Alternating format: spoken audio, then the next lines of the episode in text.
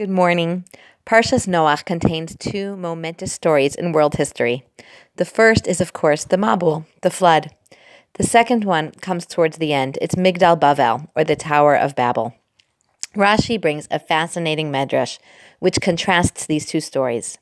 In the first one, the flood, humanity was depraved interpersonally. The Torah says, Kimala haaretz chamas. The world was filled with corruption. And Chazal teach us that this wasn't like the great robbery of Fort Knox. It was constant petty thievery.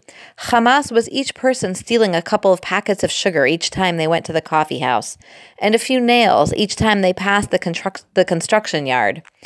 And that failure in interpersonal relationships led to the destruction of almost the entire world.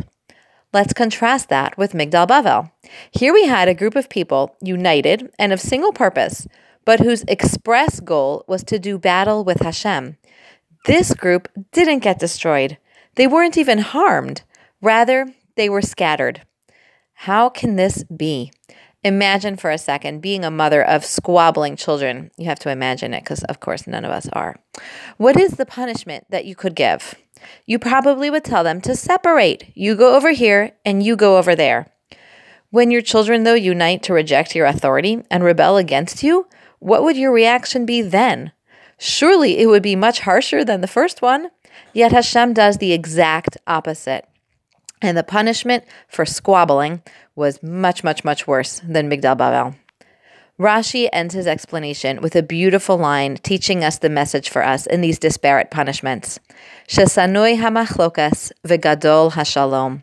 For fighting is hateful and peace is great. When Hashem sees a generation of people at peace and united, his reaction is much more measured than when he sees them fighting, because the destructive power of machlokas knows no end, but the blessings of peace are great. Yes, shalom is great, and I think this parsha is a special opportunity for us to each think about the peace within our own homes what it is, what it isn't, how we've developed shalom, and how we can still work to foster shalom. I think there are many ways we can start to think through this, and I hope you'll come up with your own. One path that I started considering is that shalom really doesn't translate well as peace, but rather more like completion. Shalem. Peace that comes at the expense of victimhood or martyrization, or by one person's needs being ignored consistently for the sake of the squeaky wheel's needs to take priority, that's not shalom.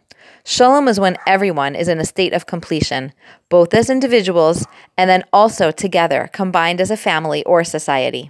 Now, clearly, family dynamics are complex, and there may rarely be, or never be, a time that every person in a family is in a state of true completion or shalom. But one of our roles as mothers is to occasionally think through the recent dynamics in our homes. Has everyone had a chance to feel heard, to be a giver, to be a receiver, to be at peace with himself and with others? Is there a sense of balance and completion within each person in our family and also in our relationships with each other? These are questions we don't often have time to contemplate, but maybe today, Rosh Chodesh Cheshvan, with busy Tishrei behind us and Pesach still many months away, is a good day to spend a few minutes sitting quietly and thinking through the balance of shalom in our homes. I hope to do that today, and I hope you will too, because Gadol HaShalom, peace truly is great. Have a wonderful day.